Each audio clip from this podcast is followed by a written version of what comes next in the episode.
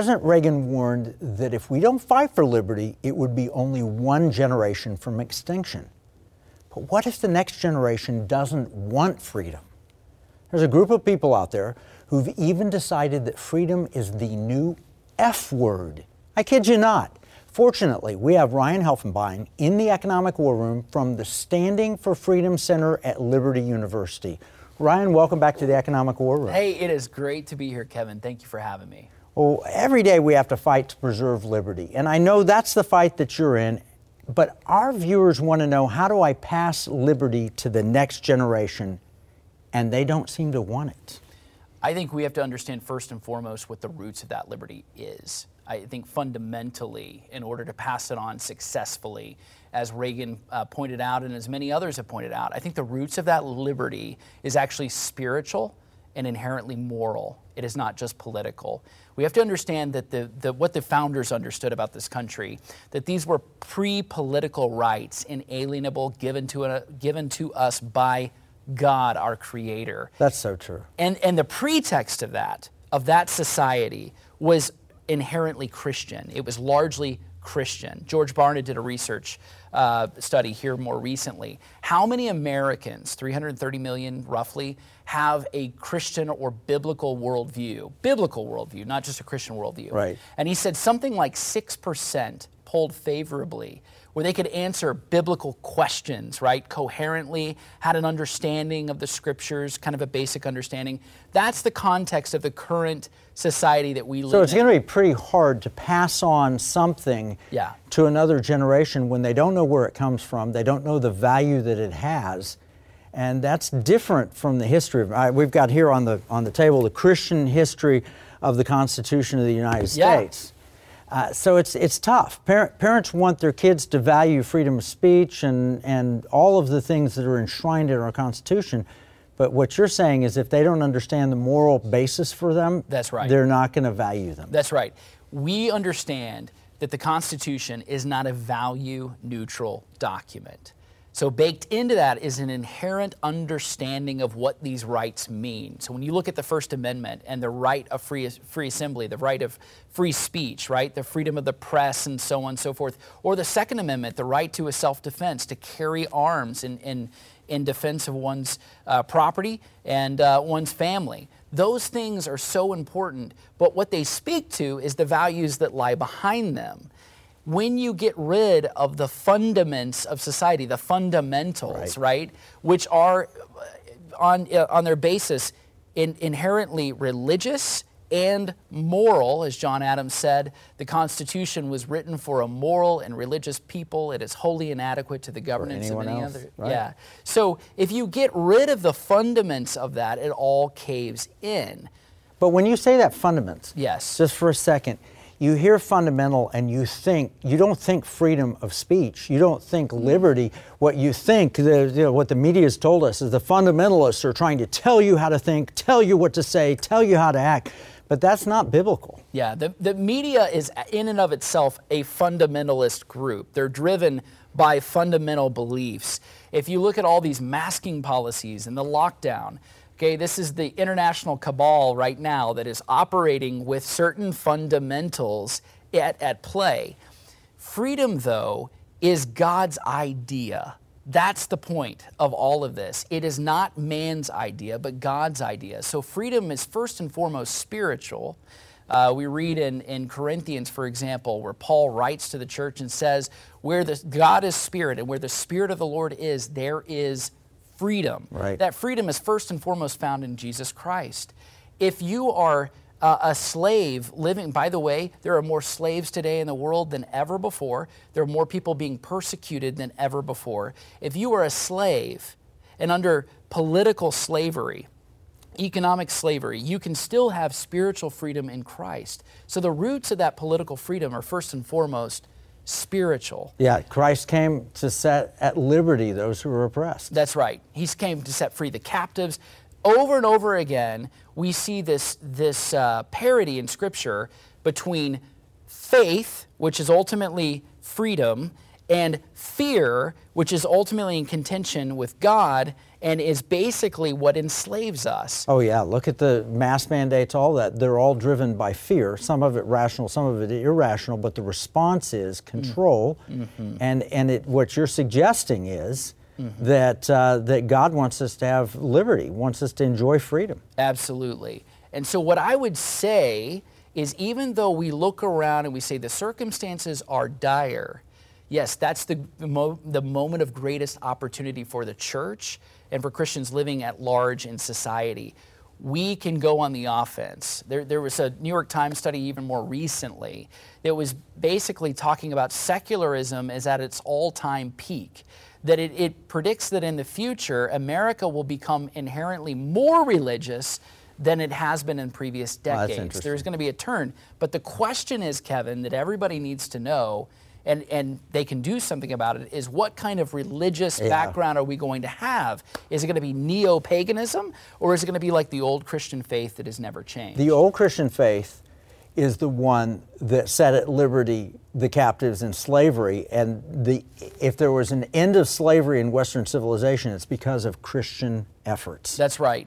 And, and yet, there are other religions, Islam being among them, mm-hmm. that have doctrines of slavery, and you can look historically, there have been slavery that's emerged from them. So it is important what religion, if old, old line traditional Islam would not be a pro freedom religion in, in my view, but old line right. traditional Christianity does bring freedom. That's right. Historically, wherever Christianity has gone, it has set captives free. I would just contend that going back, even back as late as 1776, when we were starting this country, the founders, nine of 13 colonies had abolished slavery.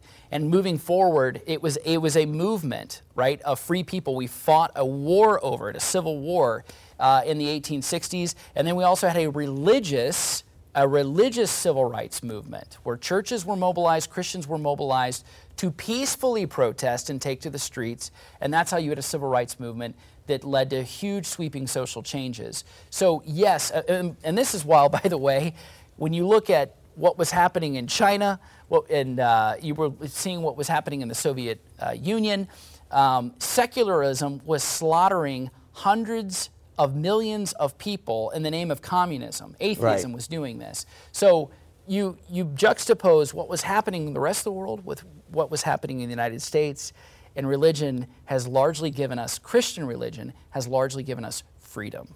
Well, uh, we have to take a break. But when we come back, I want to talk about the difference between an ideal Liberty University student mm. and, and the average college student at the average college in America because I think what you're sharing may explain why some young people don't want freedom but others absolutely demand it. The American Revolution was led by young people. Alexander Hamilton was 21. James Monroe was 18, for example. Thomas Jefferson was only 33 and James Madison just 25. Young people have an innate sense of freedom, or they should. Mask Nazis, sometimes they're very young. And there was the Hitler Youth. How do we inspire a new generation to love freedom? Ryan, the average Liberty University student or the ideal Liberty University student, they're different from the average college student. Tell us about that. I, I would say so. I think one of the things that uh, students and their parents are in pursuit of is a free education, free of uh, radical indoctrination. Not free, financially free. Right, that's right. Free of meaning that there is an educational freedom, uh, that, and, and, there is an educational philosophy uh, that is still classic uh, in the sense of going back to the, the old way of doing things, uh, that is not motivated by radical subjectivism that you see so often in college campuses, uh, where there are speech codes, and if you're in violation of the speech codes, the. the, the I mean, the, that's so backwards yeah. compared to UC Berkeley, which was you know the, the home of free speech they claimed, and now right. they're clamping down. You can't have an idea different from what the world says, or you get in trouble. That's right. Shocker. Uh, liberals are rather illiberal when they're in charge, right? So I would say that the in context, the average uh, Liberty student is in search of a Christian education. We're unapologetically Christian, have been since 1971, and we're largely politically incorrect when you think about where, where the cultural winds are. Um, we have a compass, not a weather vane. Our compass points to true north, which is Jesus Christ, not whatever the, the winds of culture, which is constantly shifting and changing. 18 months ago, uh, the orthodoxy, you know, whether it be about mask mandates or critical race theory, which people said doesn't exist in schools, to today, oh, no, no, no, we don't want critical race theory in schools. That's terrible. It's horrible. We have to acknowledge it exists. Oh, and the masks are highly unpopular liberty never changed over that time. That's true. And that's comforting to know. People want courage, they're looking for courage. Uh, people are looking for conviction. And it's not about just providing an education, it's about standing on principles. So when you think about the average Liberty student who's coming, they want a religious based education. They want an education where they can be a practitioner in the field, where it's actually going to make sense, fully accredited where it's going to make sense. I'm going to get this degree from a not for profit institution whose loan default rate is half the national average, by the way. So when you think about schools these days, yeah, that's great. looking at what's going around, including UC Berkeley, a lot of people are getting education, you know, the classic underwater basket weaving or whatever. Uh, actually, it's, it's more like queer gender studies and uh, they still end up working at a barista somewhere, or they're making a cold right. sandwich for you. But with these massive student with loans, with massive and... student loans and in debt. So students are in search of a Christian education, but they're also in search of one that makes sense for their plan in life and what the conversation that they're going to have with their parents. Son, what are you going to do? Right? What are you yeah. going to do with your life? So I think that's what differentiates us from well, I'll tell you, I, have been on campus. I've been to the ski slope. I've been in the classrooms. I've seen the food options. I've seen the dorms. I've had the full tour. The library is phenomenal. I mean, you give everything that every other first-rate college provides. It's provided at Liberty, but you go beyond that. You use technology in new ways mm. because you've got this challenge. The world is telling mind numbing, the devices, social media is telling you, uh, you know, think this way. And if you think any other way, you get punished. You're telling people, teaching people to think for themselves, mm-hmm. get God given liberty, but using technology. Tell us about how liberty educates students. Well, I would just say that when you look at the classroom, um, we are practitioners, uh, you know, in every field, whether it be uh, law, whether it be business, whether it be engineering, whether it be the nursing school, school of engineering, I've said school of engineering, but uh, osteopathic medicine, um, education, behavioral sciences, and even divinity. By the way, we originally had a divinity school, uh, but we have all those other things as well. And so when, when we're providing that education, yes, uh, it is competitive, it is fully accredited, uh, but what is what is behind all of that is a Christian worldview. We have a Christian integrated system of education. So we're not teaching a kind of Darwinian evolutionary based science for understanding the human body, for understanding the human mind, for understanding how to do business, kind of a dog eat dog approach, but rather uh, what is fundamental to this education, what is convictional, is understanding that we are giving this education from a Christian worldview. And you also give it online. Yes. You get the Christian same because my my daughter is gone is a Liberty student online. She's right. been on campus. She's online now.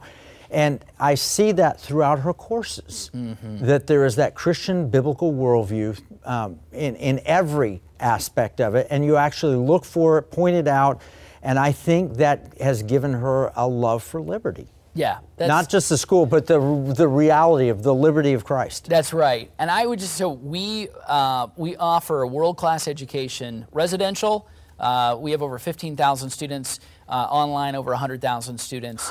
Uh, that, so you've we, got to be one of the largest providers of online education. We, we are currently in America one of the largest. Yeah, yeah, that's right. So you're breaking through and you're helping pass. I, I, you, you meet students. I travel all the time. I meet students, and, and there are a few standout schools. And I'm on the board of Oklahoma Wesleyan, and Oklahoma Wesleyan students are phenomenal. And Hillsdale College students yes. are great. Mm-hmm. Uh, and and you know, the small liberal arts Christian colleges, there are some of the, the that stand on the truth of Christ. Uh, uh, you know, there's one dance program uh, called Belhaven that my daughter attends, and, and, and the other daughter is online at Liberty. Mm. Liberty University students stand out, whether you see see them at Turning Point USA, Yeah. or you see them at CPAC or whatever. There, there, there's an impact Yeah. that your students are having. Well, contrast just very quickly the difference between a student at Turning Point USA and maybe the young Democrats uh, gathering that they might have. Well, I will just tell you this. We've got all kinds of students who come on campus. And so there is no political test for any student coming to Liberty University. They're all welcome. But they have to understand there is a governing philosophy there and a mission. We're unapologetic. We are not an institution that is created to be a shell for any political organization. That is not our purpose, right? And in many ways, those political uh, organizations fall short of the glory of God regularly, uh, and, it- uh, and will embarrass us. Um, and so w- we, we have students on campus who do have diversity of thought, and that is welcome. But That's unusual. that Most schools unusual. don't. That's right. But understand that the ideology and the mission and the purpose is fundamentally, unapologetically Christian. All right, So- we have to yeah. take a break. That's fantastic. When we come back, we're going to talk about the good things that we can do to educate and pass liberty to the next generation. We're talking with Ryan Helfenbein. He's with the Standing for Freedom Center at Liberty University, and we've learned about how liberty does it different. What we want to do is we want to pass liberty to the next generation. Otherwise, it dies here. America, the you know one of the last great hopes for liberty. So, Ryan, we've been facing a lot of challenges in America, uh, mandates and shutdowns and lockdowns, and ha- look at the headlines: trucker convoys in Canada and things. Tell us what are you seeing around? Because the Standing for Freedom Center, you cover a lot of these headlines from a Christian worldview. Yeah. Well, I mean, we're we're looking all around, uh, whether it be our, our neighbors to the north in Canada, uh, internationally, we're seeing the rise of China, right, and the rise of a more militant Russia that is getting increasingly more aggressive. Um, we're seeing, and, and I'm I'm not here to peddle in conspiracies at all, but we're kind of seeing this this whole international cable going around with the the whole mask mandates, the lockdowns, as well as the uh, you know mandates to get the vaccine. And in every which way, there's there's a there's a correlation or even a connection uh, where you say, look, right now more than ever, we have capital to spend that we have to spend in order to preserve freedom. Right now, the truckers are doing it in Canada. Pastors, there are some pastors doing it in Canada. Here in the United States, we have to do the same thing. The next generation is looking to our actions. And are they going to see boldness or cowardice? Are we going to be able to say, I am so glad that in this moment I did this? Or are we going to then say, or say, I regret that I did not do anything? The younger generation needs to see boldness, they need to see courage, but they also need to know that we stand on conviction, not just go out there and do something, but also to stand there. You hear the, the, the Yeah. saying, don't just, Yeah. don't just uh, stand there, go do something. Well, the opposite is also true. Don't just go out there and do something, but stand on something. Stand for truth. Stand for truth. And we need to do it winsomely. Like the right. Ba- Babylon Bee, I- I just love to open it up and read it because it Yeah. uses humor to point out really ridiculous things that are going on. That's right. Satire, humor, it's incredible. It's wonderful. SNL, uh, Lorne Michaels, all those guys knew that uh, back in the 70s, and it was revolutionary at the time. Satirically, they would make fun of the news. Satirically, they'd make fun of the presidents and presidential debate and all of that. And more recently, uh, Seth Dillon, I love what he does at the Babylon Bee. Um, it- it's brilliant because satirically, using sarcasm as a way to tell the truth. If you're not entertaining, you're not educating. And so they, they'll, they'll often joke about tomorrow's headlines today. The most outrageous things, and this is something that Seth presents all the time, where he'll say something outrageous and then, you know, five or six weeks later, that actually becomes a national headline. So the most important thing, Kevin, and I would just tell this to anybody. Now, this is not going to sound, can I use this word, sexy, to to people out there. What can I do? The first thing, pass the Bible. Pass the Bible to the next generation. I would tell anybody that. Like if your if your source of truth is not first of all, people add the adjective biblical to things a mm-hmm. lot in the Christian Sure. world, the evangelical world. You know, But the reality is, is that biblical is not enough. It's got to be Bible. The Bible is the most biblical book. That is exactly right. And a lot of times people are reading tertiary sources that talk about what the Bible says or means or teaches, but no one's actually reading it. And as you read through Genesis, one of the things that you see about Abraham, Isaac, Jacob, and, and all the way to you know, Joseph, and then to the, the children of Israel, all the way to Moses, they were passing along the promises of God. These promises are real, they are true, and they, though they did not see them ultimately fulfilled, they greeted them from afar, as it says in Hebrews chapter 11. They knew, they saw it, not by sight, but by faith. And they persevered through many challenges, through many struggles, knowing that bearing the reproach of Christ was greater than all the riches of Egypt. What I would say to anyone in this moment, it does not take 51% to change our culture, our society, our country at large. Well, we know that because Yes. they have nothing near 51%, and yet they have been changing That's our culture. right. That's right. The Communist Revolution of 1919, 3,000 members of the Communist Party, and they, they led a cultural, political, economic revolution, the likes Same of which thing with Hitler in right. Germany. That's right. But it's also the same thing with the Patriots. That's right. In the United States. The, the, the forming of the United States came from a small percentage of the population, most, many pastors. That's right. Revolution was started by a small contingent of men who were faithful and women who were faithful. And they believed in freedom more than anything. And they were hol- holding the British government to account because they were not living up to their own laws. So they drew upon the Word of God. They also drew upon a legal understanding of the Bill of Rights, going back to the, the glorious revolution of 1688 their understanding of lex rex, their understanding of the doctrine of lesser magistrates. And so these people were drawing on a rich fundamental tradition, theological, biblical, political, and, and revival was the ultimate um, environmental sort of pretext for revolution. And that's how it happened. And that revival is really just going back to the truth of God. That's it. recognizing the truth of God's word. And a perfect example is the, the, the challenge that we face. And, and, you know, your generation, my generation, th those that, are, that have matured and seen things happen on this earth, uh, we understand uh, that really there's there are X and Y chromosome and X and X That's right. chromosome. There's men and women, and the Bible says God Yeah. made them male and Male and female. female. That's But the pushback, my contention is the whole woke pushback is to deny anything that was said in the Bible. That Yeah. is that is the reason that we have all these various pronouns and all we have all this gender issue is because God said male and female. If he'd said something different, the woke pushback would be completely different. Yes. And the answer to that is biblical truth. So uh, you you hit it nail on the head, spot on.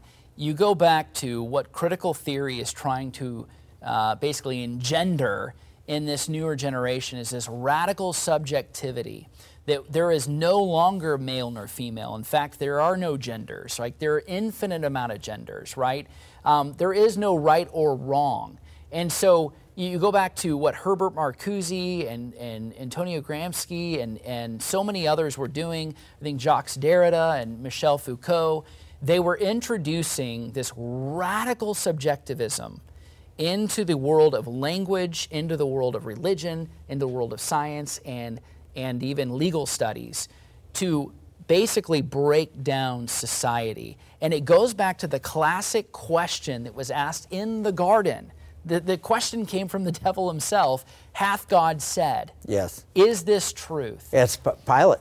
Yes. That's right. what He says, "What is truth?" Right, Yeah, exactly. throwing the towel Well, down. Ryan, we want people to learn about the Standing for Freedom Center. Mm-hmm. Where do they get in touch with you? go to standingforfreedom.com. Standingforfreedom.com. We, we have information there. Uh, our mission is to defend life, liberty, and truth to ensure the foundations of freedom exist for the next generation. That's what we're concerned about. Generation Next. Thank you for doing that. Everything we've talked about is going to be summarized in this week's free economic battle plan. Plus, you'll get our action plan to pass liberty to the next generation. Get your copy at economicwarroom.com. Remember, what we see as a marketplace, our enemies view as a battle space. This is Kevin Freeman from the Economic War Room.